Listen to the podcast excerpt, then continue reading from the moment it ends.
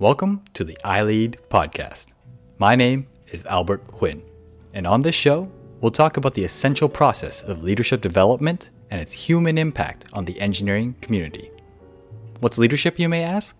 At iLead, we believe that it's the skills and mindsets that foster self awareness, self efficacy, empathy, teamwork, and the ability to navigate organizations and systems in society that help engineers lead change to build a better world. Starting a business can teach you a lot about your own leadership. It can push you to clarify your values, set more tangible goals, confront failure, and learn to work together with a diversity of people. Running a business is also hard, it's laden with ambiguity and iteration, and requires a lot of resilience. So, what happens when you're building a business and you find out you have brain cancer? On today's episode, Milan Majkovic, Troost iLead's Assistant Director for the Community of Practice on Engineering Leadership, speaks with Laura Burgess, a U of T engineering alumna, Chem 1T6 or 1T5 plus 1, and co founder of Three Ships Beauty, an all natural, affordable, cruelty free skincare brand where she's responsible for product innovation, operations, production, and finances. We'll hear about how Laura's lessons as an engineering student and her reflections on personal values set her up for a path of entrepreneurship, and how running a business with a serious medical diagnosis can make you better appreciate a life with no regrets. Let's have a listen. Welcome, everyone. Today, we're speaking with Laura Burgess. Laura is the co founder of Three Ships Beauty, a natural skincare brand, which she founded in 2017 after becoming frustrated with options for natural and affordable skincare products. Laura is also a chemical engineering graduate from the University of Toronto and was recently named to the Forbes 30 under 30 list for retail and e commerce. Welcome, Laura, and thank you for joining us on the podcast. Thanks so much for having me. I'm excited to be here. Yeah, great. Um, well, starting out engineering student, ending up in skincare, what happened in between there? What does that journey actually look like? Yeah, that's a good question. Uh, it's surprising to me how many um, engineers actually go into entrepreneurship. So I'm definitely not alone in this journey.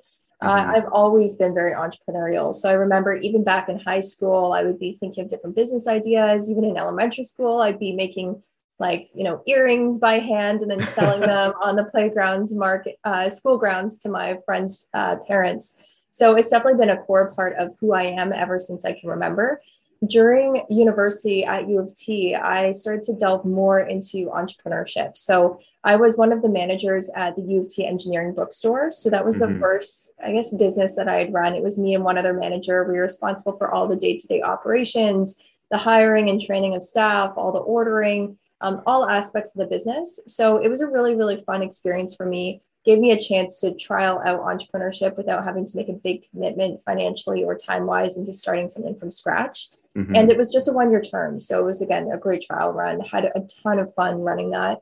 Um, the summer after that, so summer in between my second and third year of school as well, I ran a college pro franchise. So that's nice. an exterior house painting business had a crew of eight working under me, did $120,000 in sales that summer, um, which wow. covered the cost of my tuition and all my living expenses for the next year, which was amazing. So, wow. loved that experience as well. And was thoroughly bit by the entrepreneurial bug after that point and had in my mind that I was going to start a business after I graduated. It was just a matter of, um, you know, what that business was going to be. And I learned two really important lessons from that experience with College Pro. The first was that I hated painting. I never wanted to run a painting business again. It was just so messy. Um, so much hand holding for each one of the clients. I didn't like being in a service based business. It takes a lot of work to mm-hmm. have a, just a revolving door of customers coming and going.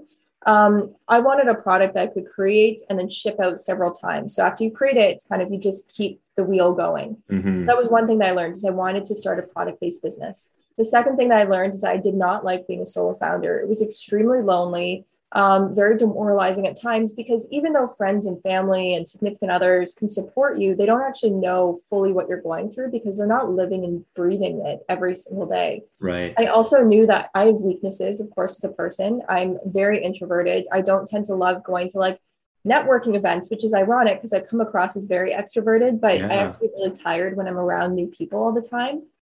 And I didn't like social media, which obviously is a huge marketing channel, probably the biggest marketing channel for brands now is yeah. social media. And I just had no interest in it. So I was like, okay, I, I know that I want to find a co-founder to help balance out these weaknesses of mine, to fill in the gaps for skills that I don't currently have, and also just to have fun with. Like it's just yeah. more fun to build something as a team. I've always found than building it solo. So in my final year of school, I took the Intro to Entrepreneurship course with Professor Parody. So I did that for both semesters and started writing down in a note on my phone of these different business ideas. And at that same time, I started just as a consumer to get really fascinated by natural beauty and skincare. Yeah. Um, I was hooked on it as consumer. I loved how effective it could be, but then also how clean the ingredient standards were. Um, so I was just making my own at-home remedies and was struggling to find something on market that was as clean and natural as what I wanted it to be, but also mm-hmm. worked and didn't cost me a fortune. Any of the brands that I found that were up to the standards that I wanted as consumer were like you know, $100 for a cream, $400 for a full routine. And I just couldn't justify spending that much money when I was a student. Yeah. Um, so actually within six months of me graduating, I had started the business initially under a different name and just as a side hustle. So I took $2,000, 1500 of which was a grad present from my grandparents um, wow. um, that they given me. And that's what I used to start the business and grow things from there. Yeah, that's incredible. And I want to come back to kind of the the scrappy beginnings, I guess, in a moment. But there's something that stood out in in you sharing those kinds of steps of your journey in school, and it was the there, there was kind of a real sense of self awareness, I suppose. Like you knew what your strengths were, you knew maybe where you didn't want to invest your energy, and you had a sense that one way or another, this was a path that you were going to make an effort to pursue. And I'm curious, how did you go about kind of cultivating that that understanding of yourself and what, what it was that you wanted to get out of um, your career or or your entrepreneurship journey so this answer is going to sound a bit morbid um, okay. but for me it's all about minimizing regret so i mm. watched this really impactful com- um, commencement speech by steve jobs that he gave to the graduating class of stanford back in the early 2000s um, I would recommend that everyone go and listen to it. It's really incredible. And mm-hmm. in that speech, he talks about how death is the great equalizer as well as the great greatest motivator in his life. Mm. And from listening to other business like gurus and um, just like overall value experts um, online, a lot of them spoke about studies that show that a lot of people on their deathbeds will have all these regrets of, oh, I regret not doing this, or I regret not saying this to this person, or I regret working so much right. and not doing this aspect of my career. And I just knew that I didn't want to have those regrets. And that if I hadn't started a business, I always would have come back to that as being a regret for me. So that's really where I think a lot of this self awareness came from was just like, if I find out that I'm dying in a week, which again sounds very morbid, yeah. Um, what do I want my life or my legacy or my experience to look like that will make sure that I don't regret any of the decisions that I made? So that's still one of my top guiding principles in life and is a large part of the reason why I decided to take the leap and I think have such a self aware um, state. And maybe it's also always been a bit of a part of me to be really self aware. I tend to be very self critical as well, which I think mm. is typical of a lot of um, you know people that are entrepreneurs or like to take risks they tend to be really hard on themselves too.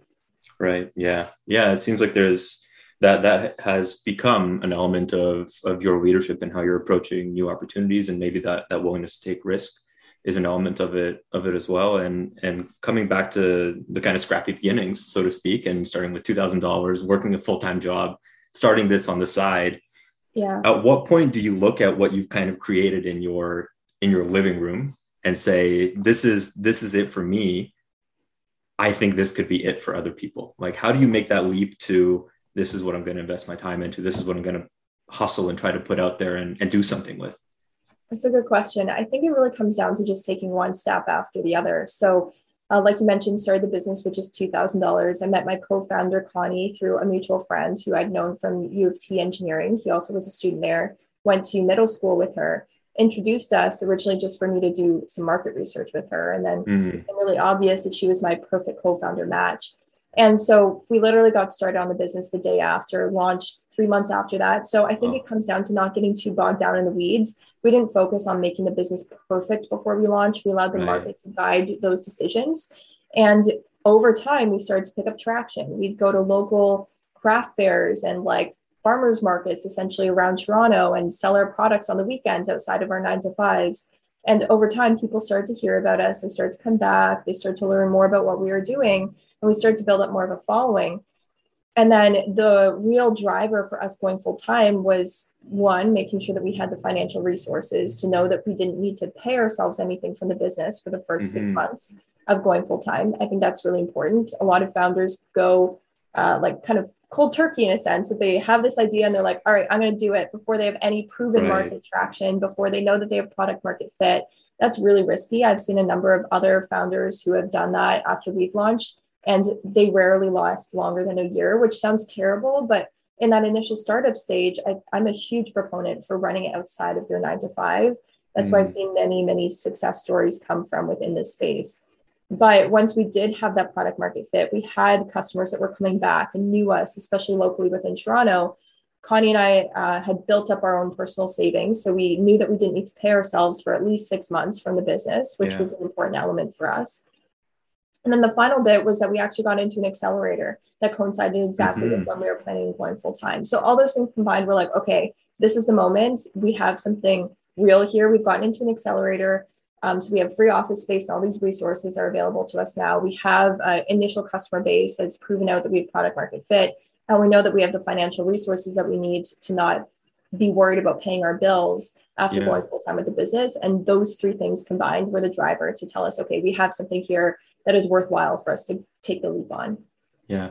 And it, it seems like that's that's actually really good advice for people who might be listening and maybe are working full time and thinking about something that they're passionate about and, and starting it off the the side of their desk, so to speak, that they don't need to kind of approach a cold turkey, that there are cases out there of people who have actually kind of managed both for at least a little bit of time and then then taken this kind of gradual leap, I suppose, into into entrepreneurship.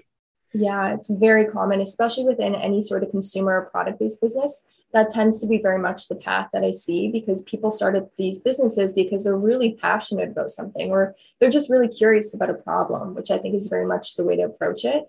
Um, and I'm a huge proponent for not jumping in with both feet from day mm-hmm. one. Instead, take a more cautious path because your initial product is rarely ever the one that actually gets you to success. Like mm-hmm. our initial set of products, we don't even sell anymore because they couldn't scale. We couldn't find someone to manufacture them when we outgrew being able to hand make it. So, um, you know, if it weren't for us going through that process of the first two years, bootstrapping things and side hustling outside of our nine to fives, and then launching other products in that process, if we had just gone full time from day one, it wouldn't have lasted for longer than six months, the company. Yeah. Yeah. And how much of that kind of cautious approach and iterative approach stems from engineering and from kind of a, a background in, in chemical large, engineering? Yeah. part of it. Yeah. I think as engineers, we're definitely taught to be problem solvers. Um, you know, pretty much any of the courses that we take, it's okay, what are your knowns? What are your unknowns? And what are right. some of the variables that you can plug in that you need to solve for in your formula? Right. And that's the process of engineering principles and critical thinking. And I think being able to break down really complex problems, which business and life is one big complex problem, into smaller parts, sure. And really think critically, okay, what do I have control over versus what are my unknowns that I don't know what the outcomes are going to be, and how can yeah. I focus on the things that I can control and the inputs and variables into that that I can move as these levers in order to get the outcomes or the outputs that I want um, and definitely in chemical engineering, that's all that it is. Like you yeah. have something that goes in, something happens, and then another thing comes out. And that's very much how business works as well. Is there an example of how that came up in in developing one of your products? Uh, it's a lot of trial and error, I would say. Okay. So, like one example of limitations and designing around limitations is when we first started, since we are hand making everything in Connie's condo kitchen, we were really limited in the types of products we could even produce. Right. So there's this one ingredient supplier that I got in touch with in Toronto that had really low minimum order quantities. Like as long as you ordered a hundred bucks worth of raw materials from them, they were fine. And I could just drive over and pick it up from their warehouse. Mm-hmm. So we mm-hmm. weren't having to order like huge vats of like raw materials. Right. And so basically what I did is I looked at, okay, what are my knowns? What's their catalog of ingredients I have access to? And what types of products can I develop with just those ingredients? Because I don't want to have to reach out to some of these bigger commercial suppliers. We're not big enough to even create accounts with them at this point. Um, so that was one of the major limitations that we started out with. Great. Yeah. Yeah, that's really interesting. Um, and I like one of the the pieces that you mentioned around kind of variables. Uh, often we think about we think about people as inputs into the process, and yet in in kind of a leadership sense, um, that doesn't always map on so neatly, right? Like there are different kinds of relationships that you need to cultivate or build. And even just starting with like uh, a co-founder who's coming mm-hmm. in from a very different kind of uh, background, maybe a background where you don't share the same vocabulary or, or mindset around processes and things like that. I'm curious, what was it like to, to go ahead and meet this person, your co-founder, Connie, and a day later decide to uh, get things going and just jump into it and partner into this kind of incredible business that you have now. What was the leadership involved in that? Yeah, at the time it was just really exciting. I think looking back, it was kind of crazy that I literally met someone and three hours later offered her half of the business. Yeah. But I think that a lot of entrepreneurship and therefore also leadership is sometimes just going with your gut and like asking the critical questions. So, for example, one of the things that I really cared about and kind of I mean, our first meeting in some ways was kind of like me interviewing her and also mm-hmm. her interviewing me. I'm really getting a sense of each other. And one of the things that we chatted about, which I remember doing in our leadership classes at um, at U of T, was we talked about our Myers Briggs types. And we're mm-hmm. huge fans of Myers Briggs. And through that process, we learned that we're actually polar opposite Myers Briggs personalities. So I'm an INTP, she's an ESFJ. Um, so this was actually something that I was like, okay, this is like a good sign. I want someone who balances me out and is a completely different person than who I am. But we also learned about our value sets. So we were raised in very similar types of households, mm-hmm. identical values towards like money and responsibility and work. Both of our dads were entrepreneurs as well. So wow. we were used to seeing what that took and what it entailed.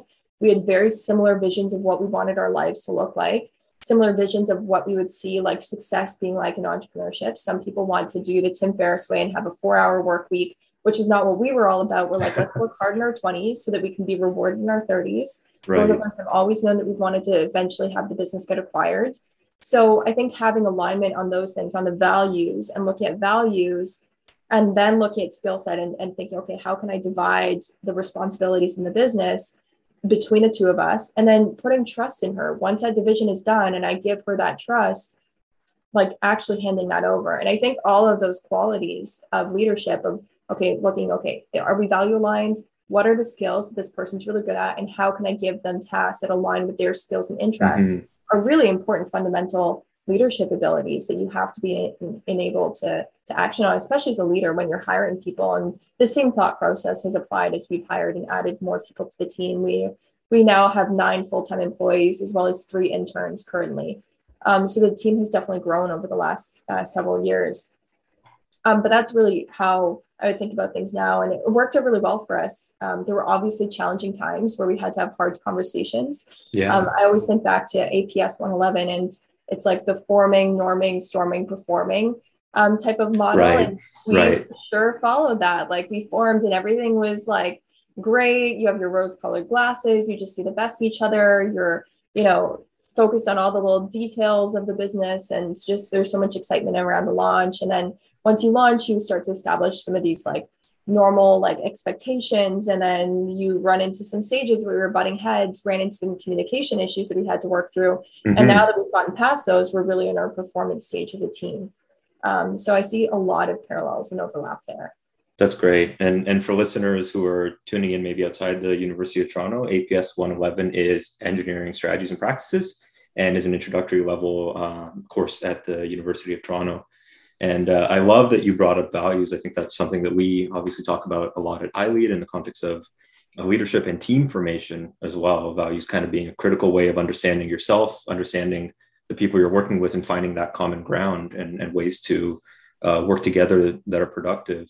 And, and that kind of allocation of, of tasks to to strengths also harkens back to that that self-awareness that we talked about earlier and like really being confident about what your strengths are but also being willing to say, actually, here's an area where I'm not good. Not strong at, and yeah, and I'm for for better or for worse, I'm I'm just not strong there. and Maybe I'm not interested in being strong there, but I don't have to be everything for everybody. I yeah. have people, I have a team, I can kind of um, build that, or we can build that in in your context. Which leads me to the question around um, trust and another term that we use often is kind of psychological safety kind of the mm-hmm. the opportunity to make mistakes and know that they won't be held against you and i'm curious how do you go about building trust in your team which has grown so quickly in the last few years and uh, again has people from all kinds of different backgrounds Yeah, I think it really comes down to having clearly defined responsibilities. So between Connie and I, we have a very clear division of responsibilities. I handle the back end of the business, she handles the front end. Mm-hmm. And when I brought her on, a lot of people were like, well, Laura, this is your idea.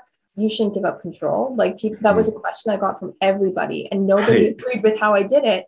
That I gave her 50% of the business. Like I wanted a 50 50 partner. I had no interest in maintaining control of the company at that point. Yeah because I wanted a true partner and co-founder. You know, my title is not founder and hers being co-founder. We're both co-founders, right? Both co-CEOs. And that's a distinction. Um, I think otherwise, if I had done 60 40 or 51 49 for me to her, mm-hmm. it, it would have changed things because by instilling the structure, it makes it really obvious you don't have full trust in them and they yeah. don't have full buy-in either. So I think that that's one thing is that you need to make sure that your fundamentals are set to show true partnership if that's what you're actually looking for mm-hmm. have a clear division of responsibilities same with as the team grows we have a very clear breakdown of what each one of their roles are the kpis and milestones of their growth and of their role and what it will take to get them to that next level so then they know what's expected of them that's a really important element of trust and then once you have established what they're responsible for handing over the reins and accepting okay not everything's going to go perfect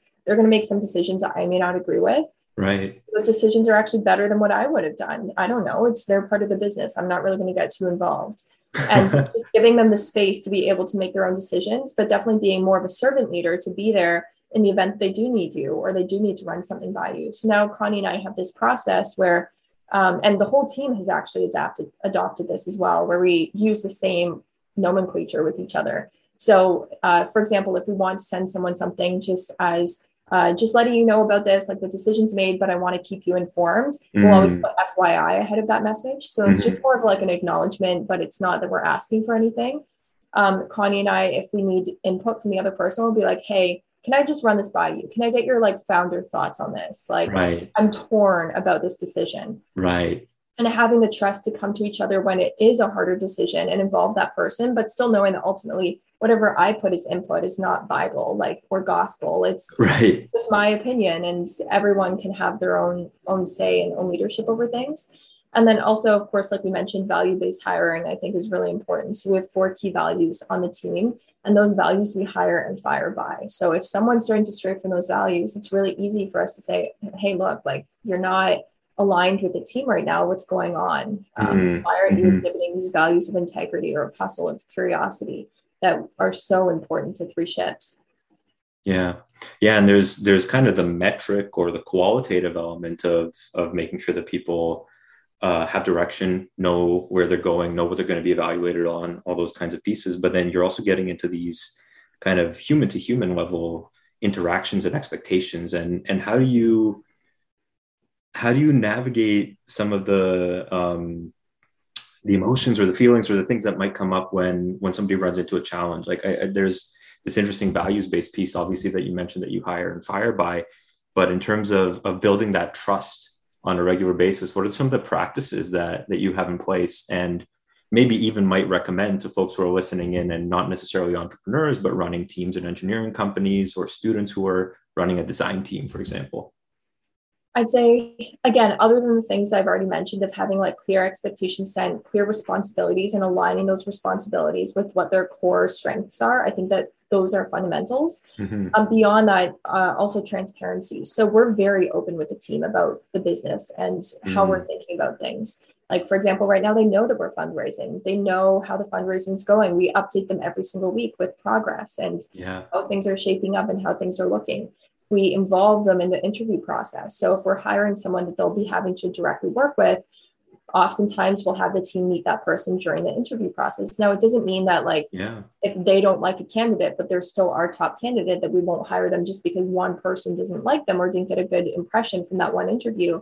But it's just another way to show, okay, we care about you. We want you to be involved in the process and we want your opinion to matter.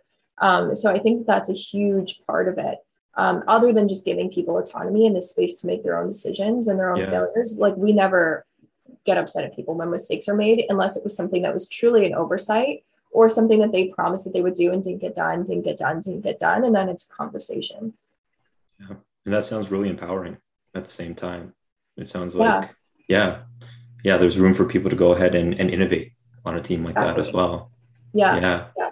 We're a very flat organization. Like we don't, right. I mean, we're only nine people too. So that kind of lends itself to being very flat as well. But I don't really believe in having lots of hierarchy within teams. I'd rather people just kind of lead on their own. Maybe we'll have like three levels max within the company as we grow.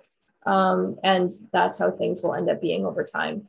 Um, even when we hire interns, we give them a lot of responsibility. We do have some intern openings that are coming coming up for the summer, actually, that we're going to be hiring four interns, I believe, maybe 5 mm-hmm. um, and they have a huge impact on the business. And wow. we want them to actually work on projects that actually see the light of day and not just busy work that's behind the scenes, which I think is also typically the case for a lot of internships from my experience when I was right. doing internships as well.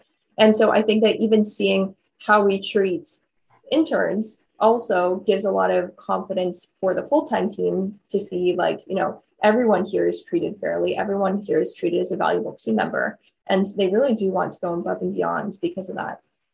Yeah, that's great. Um, I want to come back to uh, one thing you mentioned, which was uh, the kind of transparency that you you try to instill. And obviously, you mentioned there have been all kinds of challenges over the uh, the life cycle of the um, of the organization, I guess. But also, there have been some personal challenges that you've navigated, um, and I'm wondering if you're you're willing to speak to some of how you how you navigated those difficult moments and, and kept the team going and kept yourself going. Yeah, definitely. It's been a roller coaster over the last couple of years. Yeah.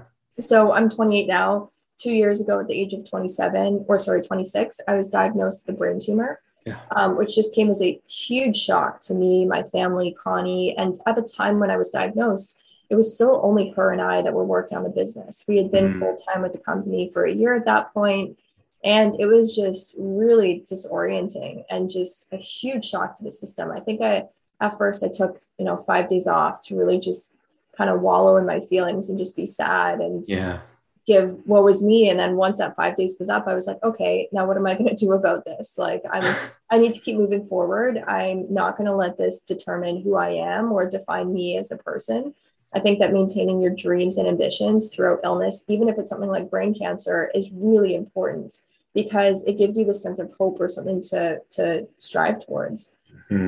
So, but I'm not gonna lie, it's been really challenging in many ways to have a brain tumor when you're also trying to grow a, a, a, startup and you're so young. It's just been really disorienting in many ways. So, mm-hmm. uh, just under two years ago, so actually a week before COVID lockdowns took into effect in Toronto, where I live, um, I went in for brain surgery. So it was a 10 hour long operation. Yeah. The surgeon was able to remove 70% of the tumor, which came back as a grade two astrocytoma when they run the genetic test, ran the genetic testing. So it's in between like a really malignant, um, aggressive brain cancer and benign. It's kind of like this weird in between where it has yeah. the genetics of a malignant tumor, but it's just kind of like not quickly replicating. Um, but we have to keep an eye on it. So I go in for MRIs now every three months go into the hospital every 28 days for um, blood work and like ECGs and all these different tests, all these different tests. Um, I'm currently on a immunotherapy clinical trial as well, which is really exciting. Yeah. I feel very lucky that this clinical trial opened up at just the perfect time for me and I haven't had to have any chemo or radiation. But I mean, it's definitely been really hard. It has pushed my resiliency to the max. Yeah. Wow it's it's hard enough being a, a, young person and a startup founder and let alone to to navigate all of this and and have a team of people who are looking up to you and relying on you and and where do you turn to to find that that resilience well what are what are your supports um, I mean, first and foremost, I turn inward. I think that you have to be your own biggest support mm. system in many ways. And just telling myself like it's all part of the story. This is just another chapter in my story. Seeing the good things that come from a cancer diagnosis in terms of like the context. Wow.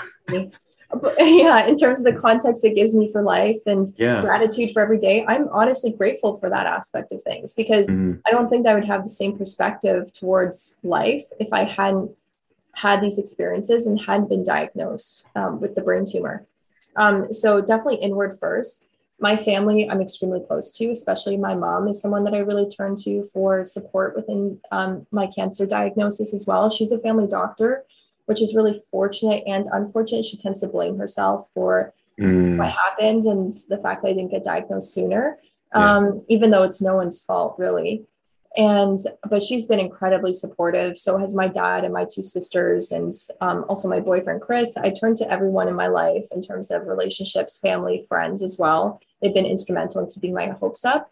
Yeah. Um, after my surgery, and this is pretty common within young cancer patients in particular, I started to blame myself for what happened of being like, did I do something that caused right. me to develop brain cancer? Like, did I not drink enough water? Did I eat too much from like plastic containers? Did yeah. I not exercise enough or eat enough spinach? And the truth of it is that like none of those things actually cause this. We don't really know what causes it. It's just bad luck is what it comes down to. Just one little cell that mutated and then started replicating yeah. is, is what it is. And so to get past those feelings of guilt and self blame, I've turned to therapy, which has been extremely helpful. So I have a therapist I meet with, and she's a service that's provided by Princess Margaret, which is the cancer hospital that I go to. So she works only with young adults that have various types of cancers. Right. Um, so she's been incredibly important to my like holistic well-being and resiliency.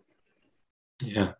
Wow and i mean it, it, strikes me that when when there's something like that in your life that you're navigating there is no there is no work life balance in the sense of you compartmentalize this piece and and it goes away for a little bit and you do it you're you're doing active ongoing inner and personal work all the time like every day right all the every day yeah all the time and there isn't a single day that goes by that i don't think about the brain tumor and how it's just yeah. still chilling in there for the balance. Chilling. Yeah, it's like it's yeah. yeah. Yeah. So I hope that it keeps chilling for many more decades to come. I believe that that's what's going to happen. I believe in the power of visualization and like positive thought as well. But I mean, you're right. Some days it's really easy to compartmentalize. Other days it's really hard, especially when you know the business is growing and you're running into growing pains or supply chain problems or personnel issues or fundraising or your cash flow isn't where you want it to be. There's so many problems that you'll run into that sometimes it just feels like this is another layer that's getting added on. But I mm-hmm. truly do believe in the power of seeing the bright side of something, even if it's something as devastating as brain cancer, that there's yeah. always a positive thing that can come out of something. Yeah, that's that's such an incredible mindset to to try to look for the the benefit of it and and to allow for kind of some of those those negative elements, I guess, to exist and to address them and and not just stuff them away, but it also really strengthens strengthens sorry the earlier quote you made around um, the morbidity i suppose around steve jobs commencement address but but the optimization of regrets hits that yeah. much harder with with that knowledge i guess yeah or in some ways i find it so much easier because like mm. the main difference that i perceive is i'm like you know any one of us could die any day we don't mm. know what's coming down the road i just maybe have a better sense of what's going to kill me is ultimately mm. what it is and again, that sounds really morbid and like weirdly optimistic or weirdly calm, but that's just the approach that I've taken to things that I find really helpful um, to just be like, you know, I'm not really that different from the rest of everyone else. I think humans, we have this automatic condition that we like to believe that we're in control and we know what's going to happen. The main character. Um, kind of a safety coping mechanism. But the reality is that we're not in control. We don't know what's going to happen. And I think mm-hmm. that the um, having the business because there's so much that's outside of your control that happens and you just have to deal with and roll with the punches i think that that experience of having that under my belt before actually starting to or getting diagnosed actually has served me really well and those two skills have played off of each other in incredible ways and i'm just very grateful for being able to be a founder and an entrepreneur while going through this because of the insight that it gives me into resiliency and grit and then also the flexibility mm-hmm. that gives me with my treatments that i'm able you know tomorrow i have to go to the hospital and i'm able to take the morning off without needing yeah. approval from somebody and um, it's also given a, a, renewed sense of purpose behind what we do obviously natural skincare um, is something that's even more near and dear to my heart now with yeah. everything that i've experienced um, and it also gives our team a sense of purpose as well. So now we donate a portion of all of our sales to Make a Wish.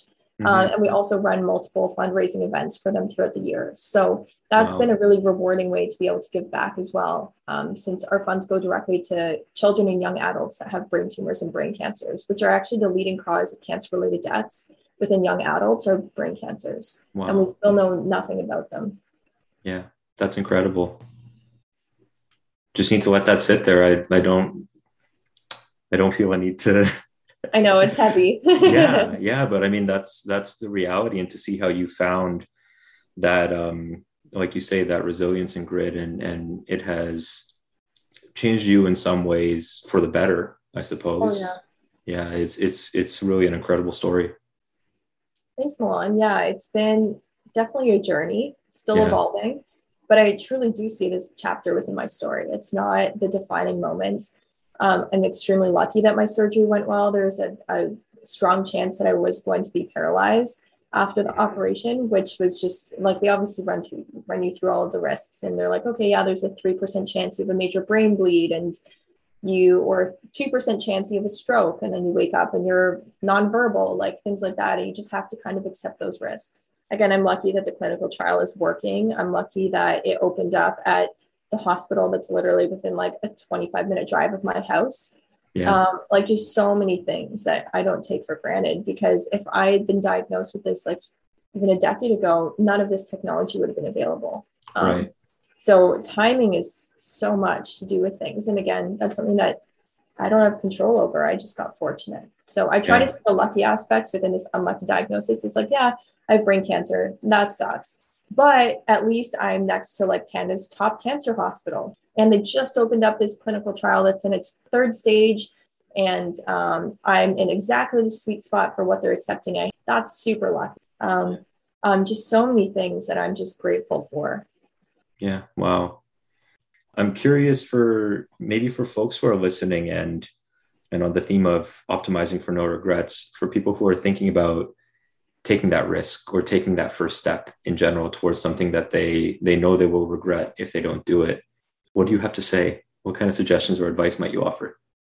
Sounds overly simplistic and nike's copyrighted this but just do it. Honestly just get started. Don't focus on having it be perfect from day one. Mm-hmm. your first idea is probably not going to be the one that's going to get you to where you want to go. Mm-hmm. have a really clear sense of what you want your life to look like be really honest with yourself of who do you want to be in that life in the future? Where do you want to live? What work do you want to be doing? Do you want to have kids? Do you want to be pets? What would you want your day to look like? What do you want your ideal weekend to look like? Get really well defined about those key aspects and make sure that all the decisions that you make are with that north star guiding in mind and really aggressively go after that goal, but be patient in knowing that it's going to take you a long time to get there. Like mm-hmm. from everything that I've seen, it usually takes anyone that's starting something, whether they're a musician, they're an artist, or they're an entrepreneur, it takes them five years to even start to become that quote unquote overnight success. It right. doesn't exist. It takes five years. So the sooner that you can start, the better off that you will be in the long term. And I'm a huge advocate for people starting things when they're in their in their teens and 20s. Life is just a lot simpler when you're younger. You mm-hmm. don't have most, I mean, it's not that you don't have a lot of people don't have mortgages, a lot of people don't have children a lot of people don't have the number of responsibilities that just pile on. The older that you get, you have more responsibilities and it becomes scarier and scarier to start something. It's better if you know that you want to go down that path, start it sooner than later because there's always going to be a reason in the future why it's now is not a good time. Because there's yeah. honestly, there's never a perfect time. Yeah. Yeah. There's a lot of reflection, I guess, that goes into that understanding of what it is that you want to do, what kind of life you want to live and lead.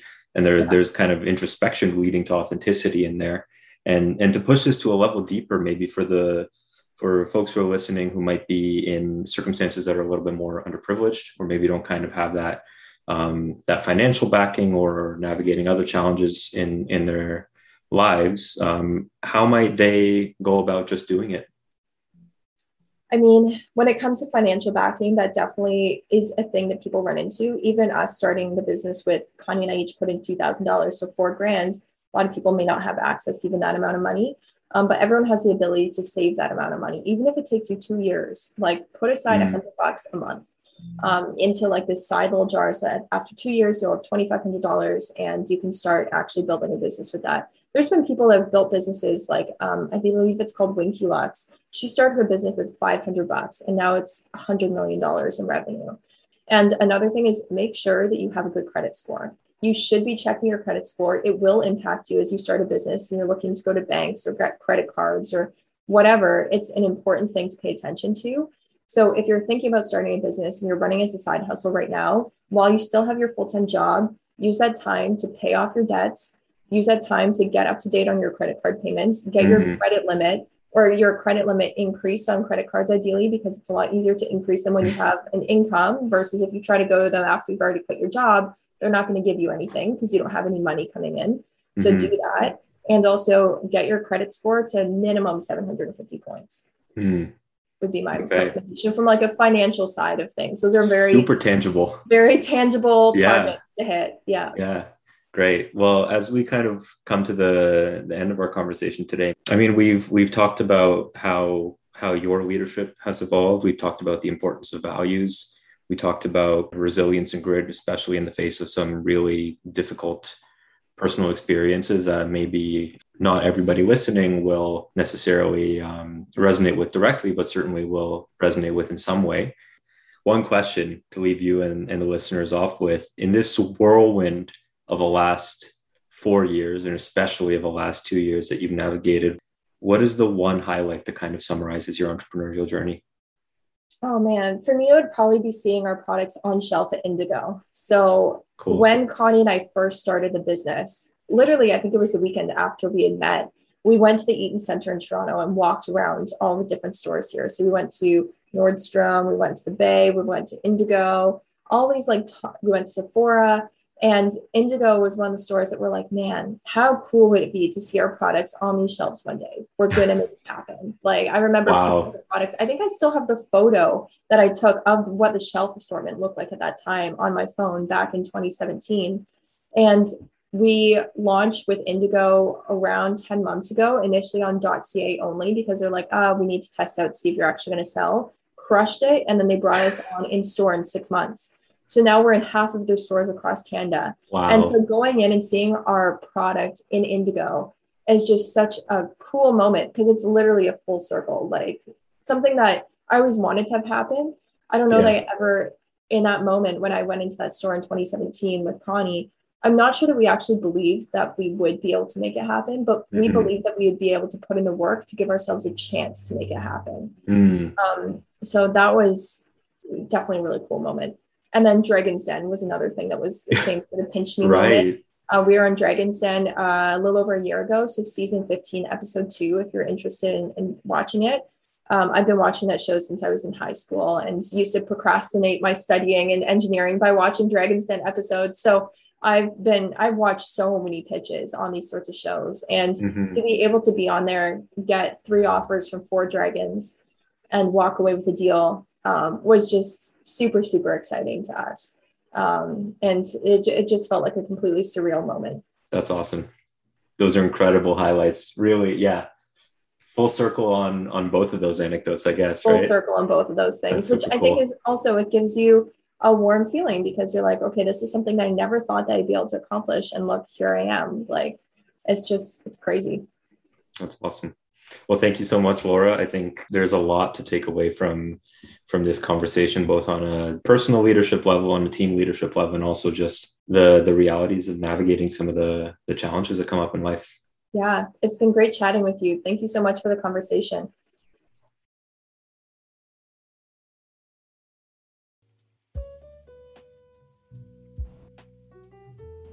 The iLead podcast is produced by the Troost Institute for Leadership Education in Engineering, also known as iLead at the University of Toronto. iLead's mission is to inspire all engineering students to identify their capacity as leaders with the ability to influence positive change wherever they are. We offer academic courses, co curricular programs, industry training, conferences, conduct world renowned research, and act as a hub for engineering leadership education in Canada and beyond. To find out more about iLead and our vision of engineers leading change to build a better world, please visit ilead.engineering.utoronto.ca. That is I L E A D dot engineering dot utoronto.ca. Or follow us on Facebook, Instagram, and Twitter at iLeadUofT. Thank you so much for listening.